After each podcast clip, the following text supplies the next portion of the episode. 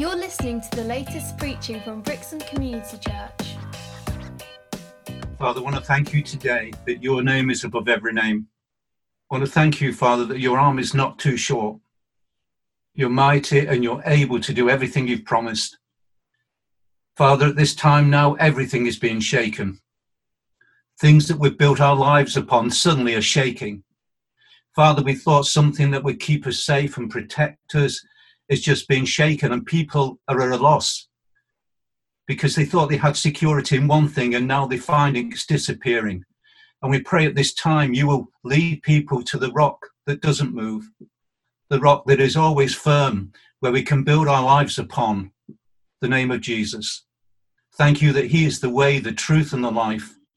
And we just want to give you thanks and praise that we can build our lives on Him, that no matter what appears to be going on around us, we have a faith and we have a hope that is sound, it's firm, and secure. So we thank you for Jesus and everything you've done through Him and are going to do. We thank you in Jesus' name. Amen.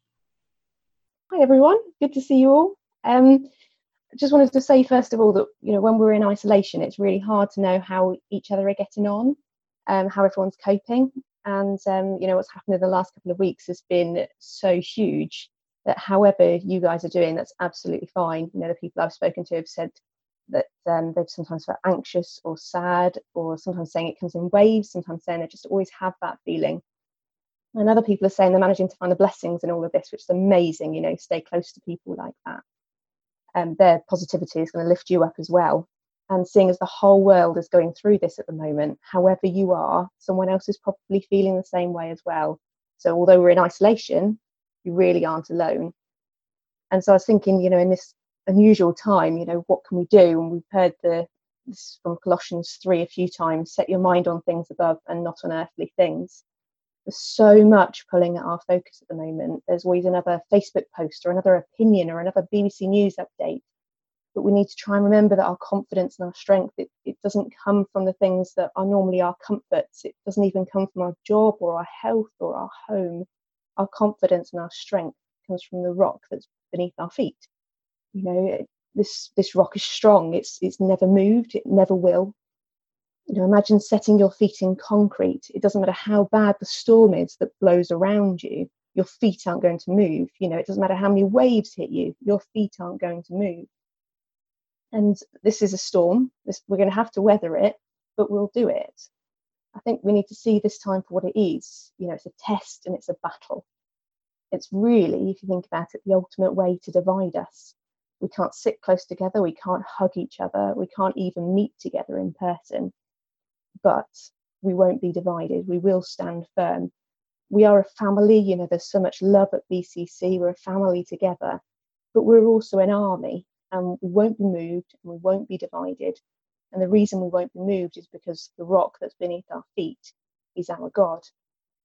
So let's take some time to remind ourselves of the things we can actually be certain of when there's so much that's uncertain we know that God is good. We know that God is faithful. God says you're precious. He even says you're worth dying for. So let's have confidence in those things because the firmer our feet can stand in that, the taller we can stand. So the first thing I'd say is just that, just stand. The Lord will fight for you. You need only be still. That says so in Exodus 14. Um, so keep trying to spend time with God every day. Shut the door leave your phone on the other side of it with its notifications and its BBC News updates. Even if you don't feel you have anything to say, even if you just feel lost at the moment, that's fine. Just stand with him for a bit. You know, when I found out the church couldn't meet, that was all I could do. I didn't actively pray. I think the only words I might have said were just, not actually okay with this. But God waits for those moments when you stand with Him and at that moment, he gave me this image of like this huge hand over my whole body. It's like a, a wing of a mother hen over its chick, just protecting and loving and calming all at the same time.